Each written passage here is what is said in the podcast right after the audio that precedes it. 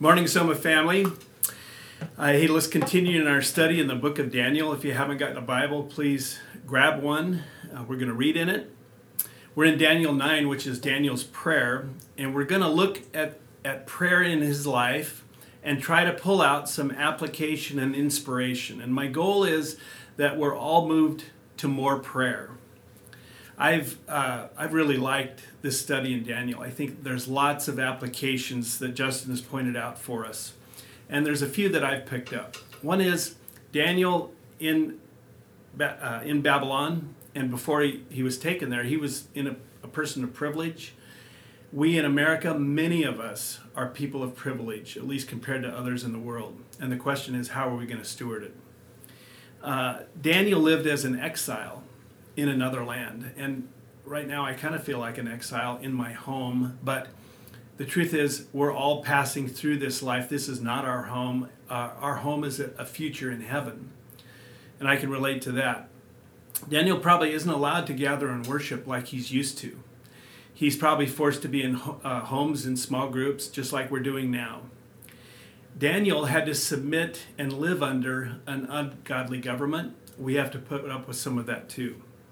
And Daniel had to find a way to make things better in his culture without compromising his faith, just like we do. Justin asked me to focus in this chapter on prayer. In the last part of the book of Daniel is the, the 70 weeks prophecy. And Justin covered that Monday night in our uh, Daniel study that's on tape. You can access that if you'd like. And I hope you'll consider uh, that in the future if we uh, continue it in other books of the Bible. It's been a lot of fun. I've loved it. So, to exposit prayer in the book of Daniel, what I want to start with was I want to look at his circumstances and his character before we talk about prayer. So, Daniel had some circumstances of blessings. He was part of the royal family, like I said, and nobility.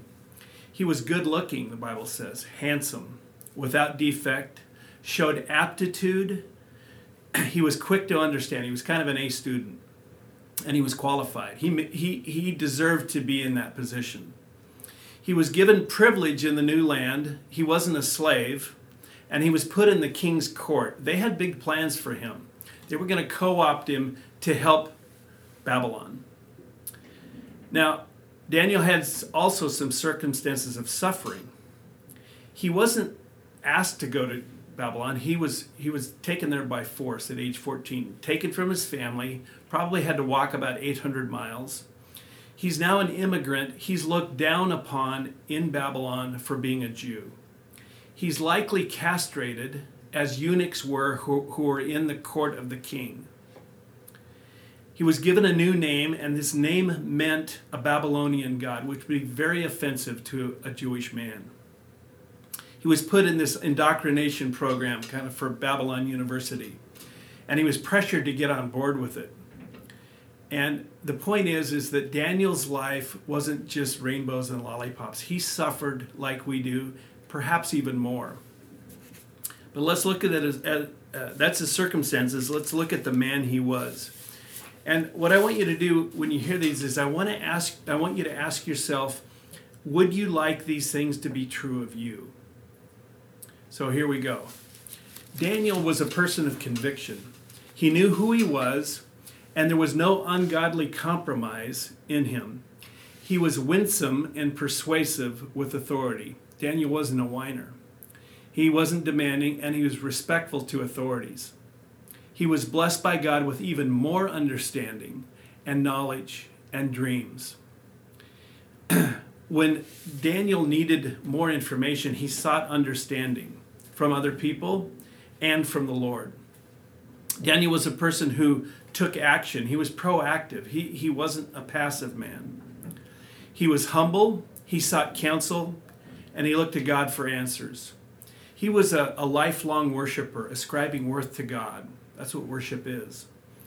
And he did it regardless of his circumstances. When things went well and he was given praise, he deflected that to God. He wasn't grabbing for acclamation. Daniel was so righteous that others were jealous of him. Daniel is led by the Spirit in such a way that it's evident to the people around him. he had courage and boldness with authorities. He, he submitted to them, but he stood up to them. He had no fear of, of man, any man, including the two kings that he confronted in their sin, both Belshazzar and Nebuchadnezzar. He called them out on their sin. Daniel has a DNA group Shadrach, Meshach, and Abednego. He looks out for them and he influenced them with faith and courage. He was kind to those who opposed him, his enemies. He even saved their lives. He's not motivated by money or things. When Belshazzar wants to bribe him to interpret his dream, Daniel says, No, no, no, keep your money. I'll give you your interpretation. He couldn't be bought. He lives at least 80 years. He works for at least three ungodly kings, and he's fruitful until the end of his life, around at least till 80. Now, Daniel chapter 9 is he's around 70 near the end of his life. And Daniel has this good habit of prayer. In a worldly perspective, Daniel may not have needed to pray. I mean, he was in the royal court, life was okay, he was highly capable. In chapter 1, the Bible says that God blessed him with 10 times the understanding of, of the other wise men. So he was smarter than, he was the smartest person in the room every time. And yet, with that intellectual horsepower, Daniel still knows there's a spiritual world and he enters into it through prayer. Where do we see prayer in Daniel's life? Well, it's in chapters 2, 6, and 9. In chapter 2, Nebuchadnezzar issues this death warrant for all of the wise men who can't, can't tell the king his dream nor interpret it. They try to fool the king to say, just tell it to us and, and we'll give it to you. And the king realizes or they'll just make something up. So he issues this death warrant. He says, I'll cut them to pieces and turn their houses to rubble. And that includes Daniel and his friends. And when Daniel hears this, he tells his friends, let's go to the Lord and plead for mercy. Now, that by itself is not such a big deal because I think any of us who are facing death go to God in prayer. Fear is a great motiv- motivator for prayer. Have you ever been so afraid that you can barely utter a prayer of rescue? There, I, I've been in that position several times. Once I was unjustly accused of wrongdoing, and um, it was a big thing. I mean, I, I don't know what punishment I would face, but I was certainly going to face financial consequences. And I was very fearful and very prayerful until that was resolved in my favor. And another time, just a little one, I, I recall taking Kelly to the mall with my mom when she was a little girl, and we looked up as we were shopping, and all of a sudden she's gone. We can't find her. And that, that terror that grips a person like the worst thing imaginable my daughter's been taken or gone and i just remember saying lord please help me that's what i think we mo- most of us do when we when we're gripped with terror and of course i don't know if it was a few minutes it found her it seemed like a long time but but the relief i felt when we found her but then i went back to terror realizing i'm going to have to go home and tell Kelly, uh, karen that i lost kelly at the mall but perhaps you've felt that.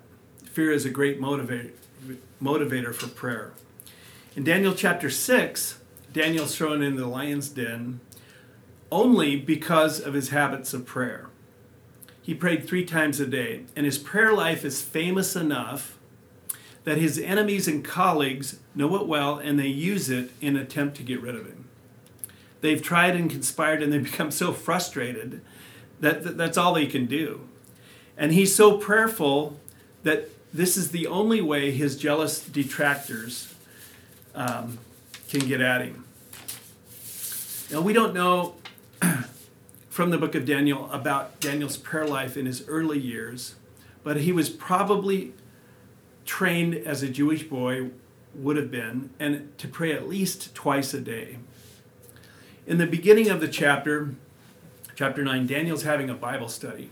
He's reading the Old Testament, he's reading, reading the book of Jeremiah. But before I, I mention that, I just want to point out he's probably read the other books too. He's probably read Psalms, Zechariah, Jonah, and, and you'll see lots of passages calling us to prayer. Then he's read, I believe, the prayers of David in Samuel and Psalms, the prayers of Abraham and Moses in the books of Exodus. Hezekiah's prayer in Chronicles, Solomon and Elijah's prayers in 1 Kings, and Jeremiah's prayer in his book. So he has these accounts of these spiritual heavyweights, and he's seen the fruit of prayer. We have the same, we can afford the same luxury to look back and see the Old Testament now and the New Testament. Daniel didn't have that.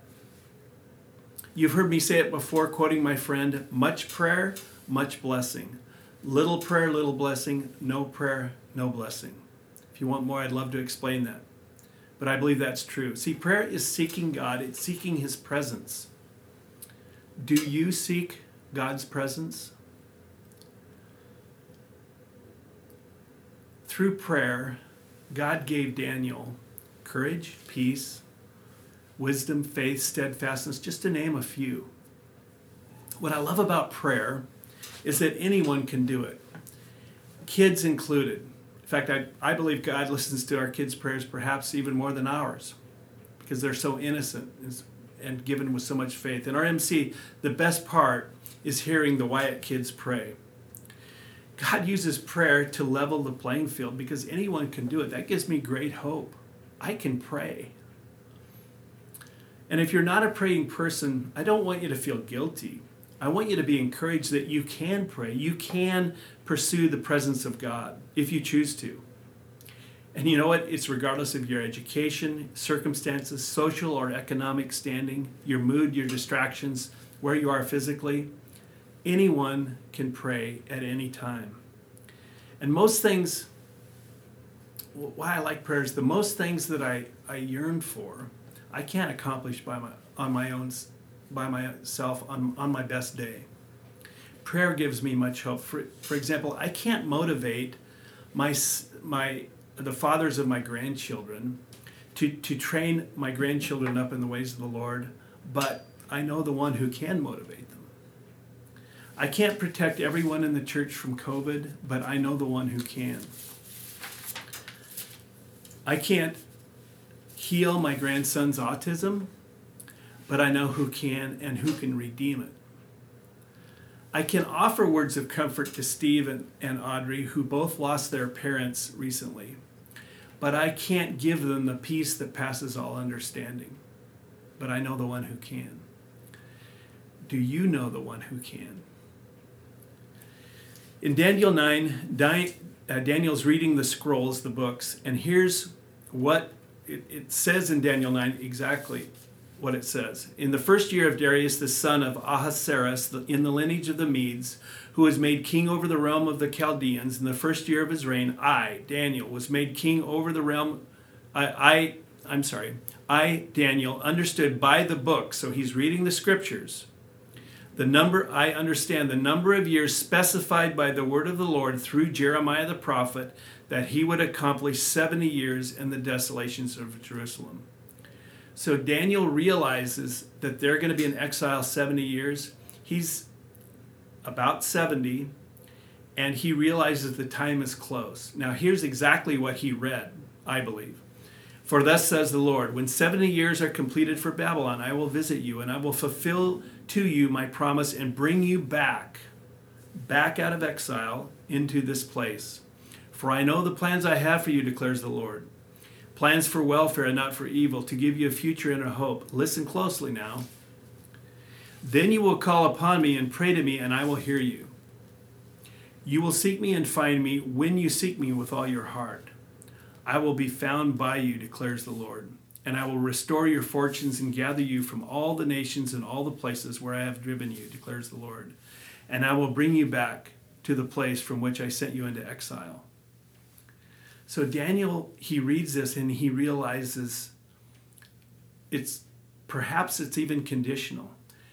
God says, You will call on my name, you'll pray earnestly. And so Daniel enters into this earnest prayer.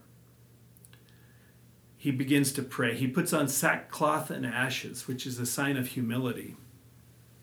That, and he begins to pray and he brings the sin of his people to the Lord. That's what spiritual leadership is. They, he, he takes the burden of others and he carries them to the Lord. That's what, that's what we're to do as fathers in our home. Mothers and fathers, you might provide income for your household, but you're not leading spiritually if you're not praying over them. Please consider doing so. He, he's not to blame for everything that happened in the nation of Israel, but he takes responsibility and he feels responsible. Friends, we, we can take responsibility for our households, our wives, our children, our spouse, our DNA groups, our MCs, our neighborhoods, and pray for them. Now, somebody invested in Daniel's prayer life. He might have been trained to pray when he was age 14, but what, what Daniel did is he made his faith his own. That's what we want for our, all of our children. We train them up in the way of the Lord, and at some point they make their faith their own. Something to pray for. Now, there's an important application I want to make. What compelled Daniel to pray this prayer? Daniel was driven to prayer by reading God's Word. And that's how we fuel our prayer life. in fact, I don't think we can maintain a robust prayer life if we don't have a, a, strong appetite for God's Word. And this is a perfect example of prayer resulting from reading God's Word. Jesus himself did it. So the Bible, it can give us a context when we don't even know what to pray, when our prayers have become stale and they, we feel like they're just hitting the ceiling. Reading the Word can give us that context.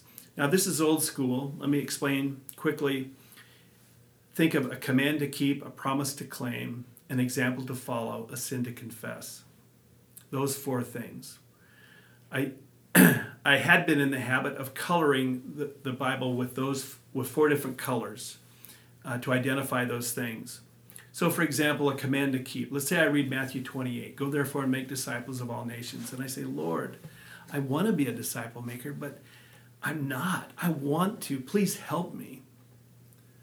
So the God's word leads me to what to pray. Or let's say I read a promise. Jesus says, I'll never leave you or forsake you. And I say, Lord, could you make that truth profound in my heart, deep in my heart, in such a way that I walk through my day, through my life, that I walk knowing you're right by me, and it gives me great courage and hope.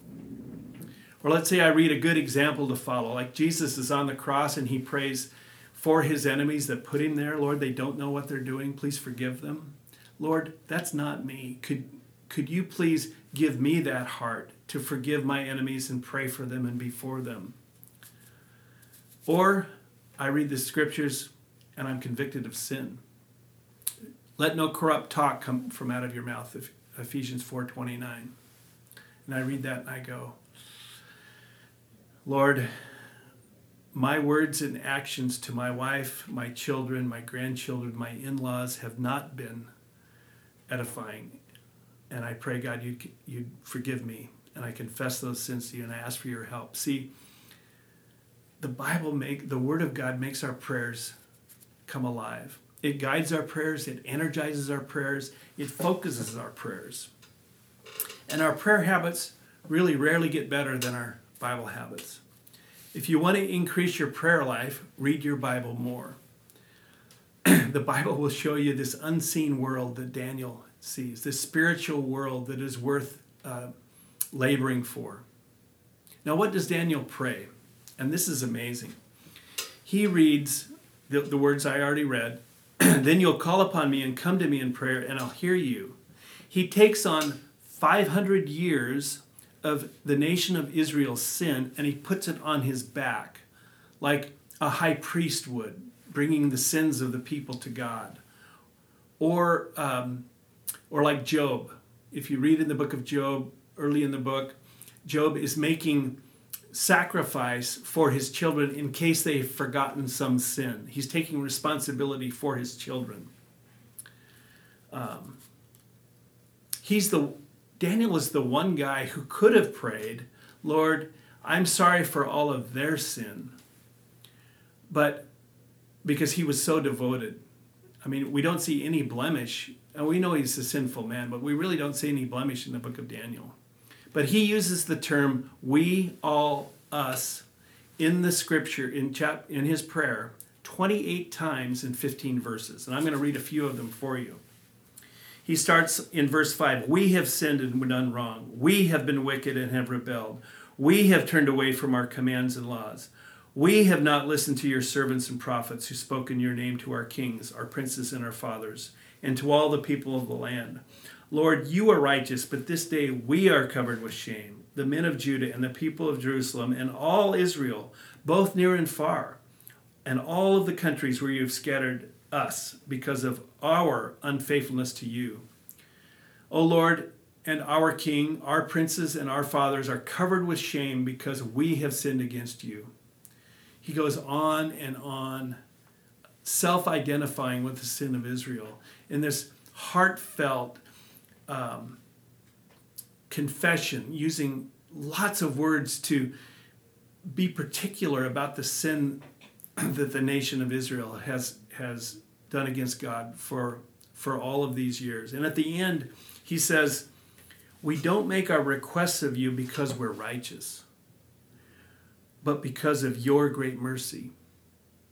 See, another good reason to read our Bible. So, so Daniel knows the character of God, and that's his appeal to God on behalf of the people he loves for his nation. so Daniel felt this shame, and it broke him. I mean, can you imagine going back 500 years and confessing the sin of Christians? if we did that in, and went back to the 1500s, we would be confessing the Christians' involvement in the slave trade. That's when it started Portugal, England, Spain. That's when it became an industry. Also, you'd be confessing the sin of violence of Christian upon Christian when the Reformation started. That's what Daniel did. Now, perhaps you've felt the sin and shame of the big C, the big church. Perhaps it's looking at Christians who are involved in materialism, idolatry, consumerism. Maybe it's the prosperity gospel. Um, or, or not caring for the lost, like being the frozen chosen, and we don't really care about the lost. I, I can identify with that. Or the homeless, or other injustices. I mentioned to you before how I felt when I went to Memphis through the Civil Rights Museum. And I was, um, it profoundly moved me. And my question that I was struck with is where were the Christians when blacks were treated like animals?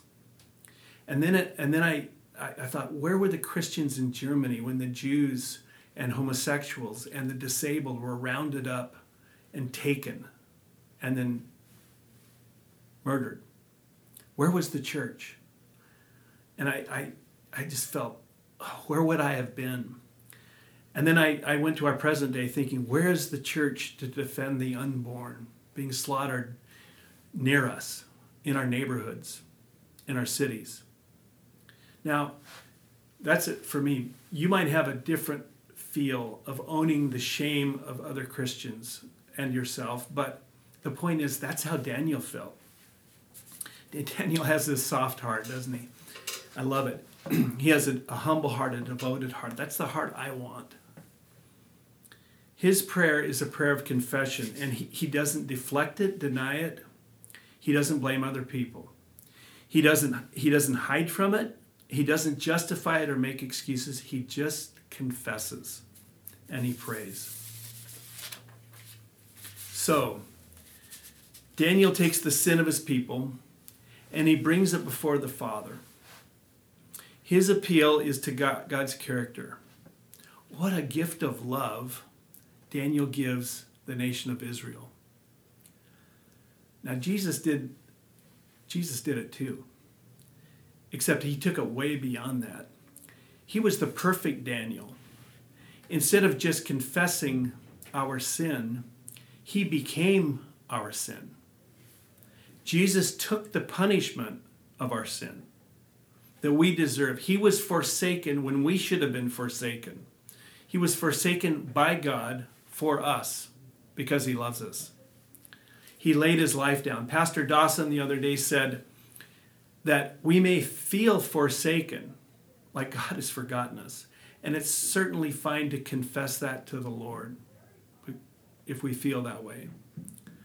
But the truth is is the only one who was truly forsaken was Jesus. And he did that for us. Like Daniel did it for Israel, pleading and praying for the nation of Israel, Jesus is interceding for you and I continually. Look at Hebrews 7:25. It says, "Therefore he is able to save completely those who come to God through him, because he always lives to intercede for them." Jesus does what Daniel did, but he does it continually for us. He came because he loves us. He died because he loves us. He took our punishment because he loves us. That's the love of Advent. And when we pray to God, I believe we're saying back to him, Father, I love you too. Now, rather than me pray at the end of this, since the message is on prayer, let's take a moment and for application and let's i'm going to ask you to pray for yourself and for whoever you're with. So if you're by yourself or you're in a group please uh, take this time and pray over the words you've heard. I love you. Have a great week